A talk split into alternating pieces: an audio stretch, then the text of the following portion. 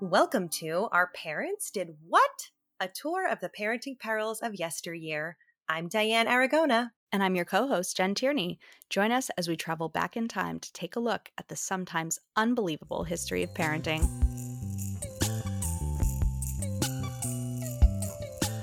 It's time for a mini episode. All right. Are you ready? I am ready. Did you save like the best the best one for now? I don't know. That's a good question. It might it might I think it's the best story. I think Okay. this show comes along with the best like history, most intriguing like background information. It's like I have a lot of stuff that isn't totally related to the show in in this. So, we're going to talk about Captain Planet. Whoa. okay, all right, I'm ready. All right, did you watch Captain Planet as a I child? I did. Okay. I did. Captain Planet, he's our hero, gonna bring pollution down to zero. I loved him. I loved him. I, I, I, I would say I didn't really love him. Like he was fine. I loved the show and I loved all the kids. Um, yes. And Captain Planet was fine, but that I think was the point, and we'll get into that. So it's one of the longest running TV shows for kids in the 90s. It ran for six seasons. It had 113 episodes. And it also had a set of Burger King collectible figures. in case you were wondering. oh man. Everything had to. Fast food and like children's shows were just the 90s was was here for it. Are you ready for the most astonishing little factoid that I heard maybe a year or so ago, and I still think about it all the time? Do you know the biggest toy manufacturer in the world is McDonald's? No. Yeah. What? Because Yeah, of Happy Meals? Yeah, like McDonald's and Burger King are the biggest toy manufacturers in the entire world. Hands down. They produce more toys than any other company. That's crazy. Yeah. so, How is that possible? Oh my god. Okay. right? More more crap plastic gets produced by Yeah. by Burger King McDonald's than like anywhere else. So anyway, Yeah, like to- to- they might produce the most toys, but it's like also the most toys that will end up in a landfill in like oh yes. Oh five yes. months. Every time I go into like there's a Savers near us that's just like a consignment, not a consignment, like a, a secondhand thrift shop. And there's like a whole wall that's just Happy Meal and Burger King Oh kids my meal God. toys. Just like you know, and I get them for my kids because I'm like, they'll love this thing. All it does is move backwards and forwards, or its arm moves, or whatever.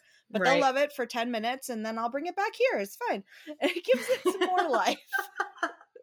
so it doesn't just go sit in landfill. There you go. So while I was doing some research, I learned some really astonishing things about Captain Planet. And I really, I had a lot of shows on my list that I wanted to explore. I wanted to look into like the history of Fraggle Rock, Power Rangers, Ooh. Animaniacs. Like there were so many good ones.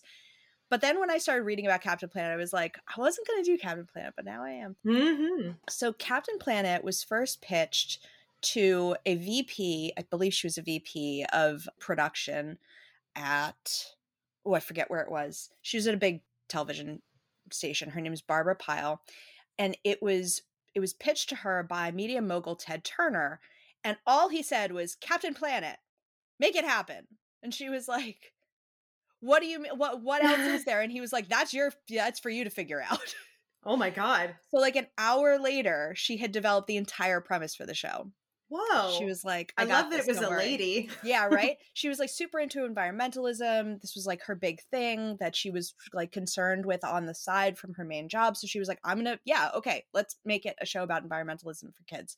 So each episode was based on a real environmental issue that she had learned about or that, you know, their team had learned about and was also based on a real location.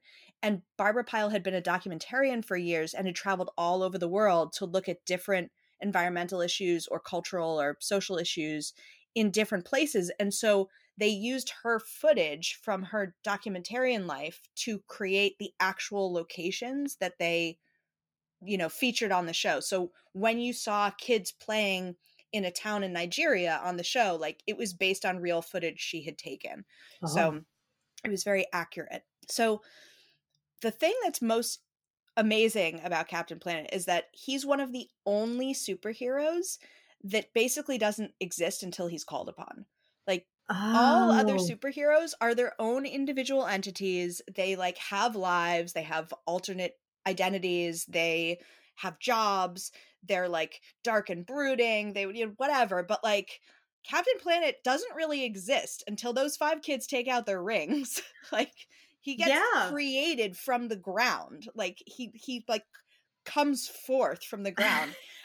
like he doesn't exist until he's called upon. And I think that's really cool because it gives the power to these kids.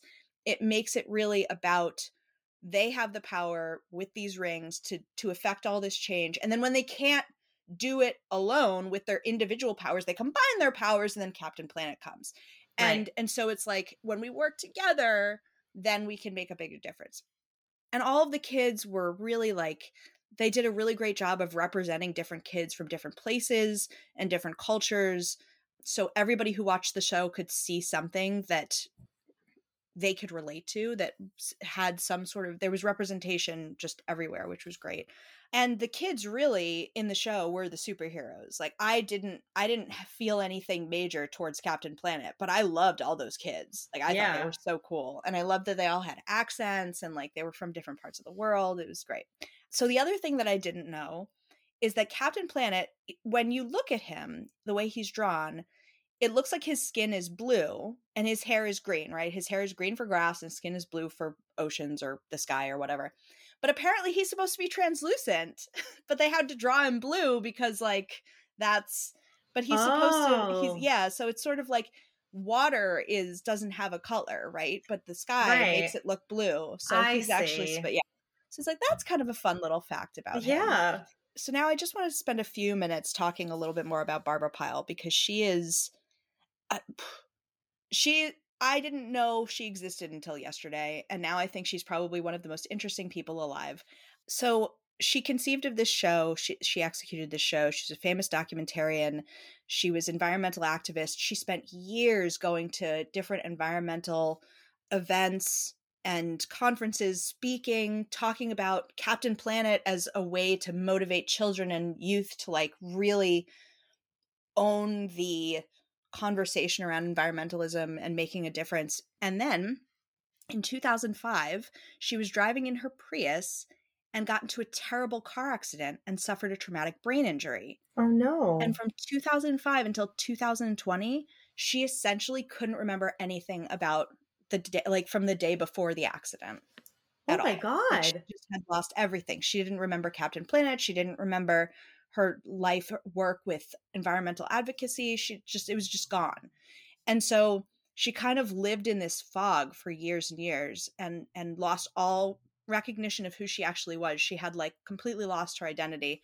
She was still famous, so people wanted to like invite her to events and have her speak. And she was like, when I go to those things, it's hard for me because she had to relearn how to walk and relearn how to talk and like everything. And so she'd go and she'd kind of like fumble through and try to like try to present and she was she was very erratic and and would just say things and do things suddenly without warning because Mm. like her brain was broken Yeah. and so finally in 2020 out of nowhere she she describes it as a fog lifting as just suddenly everything came back she just could remember everything suddenly and she was just like i'm back guys so That's she's been like so bizarre. right and so she's just been on this like tear for the last year and a half or so going to conventions and conferences talking about captain planet and talking about environmentalism and when she came back she was like thing that was hardest for me when i first started to like remember everything was how much time and energy and effort i had put into this and put into children in like the early mid 90s on this issue and then to wake up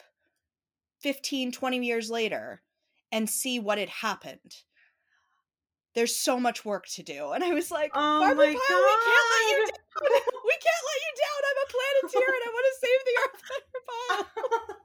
so Damn. Oh know. my god. right crazy That like needs its own movie. Her life story, just like that- everything i know just look her up she's a fascinating woman just like Whoa. she's like 74 she lives in like a bungalow in st lucia she's just like living her best life she's everything we want to be. right she's, she's a short little petite woman with curly blonde hair like i just love her She's like, yes, Oh she dresses up as Captain Planet to go to conferences. No, she like, does I not. No, she does not. there are pictures of her dressed up as Captain Planet. I just love her so much.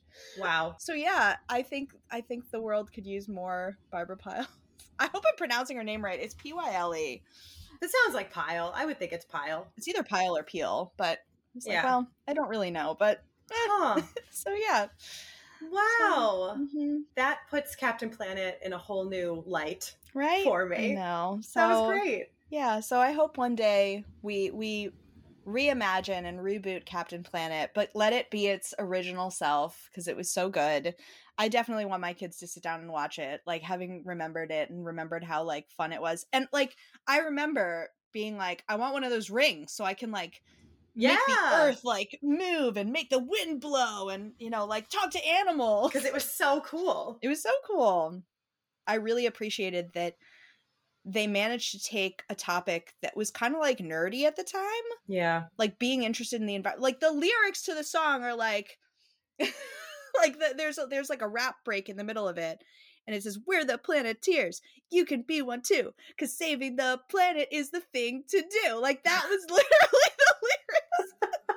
like that's where this show was at. It was unapologetically nerdy about saving the earth and i think that it made the kids who really like latched onto it are the kids who today are adults who are who really care about the planet and like thank Yeah. god that show existed because who knows where we'd be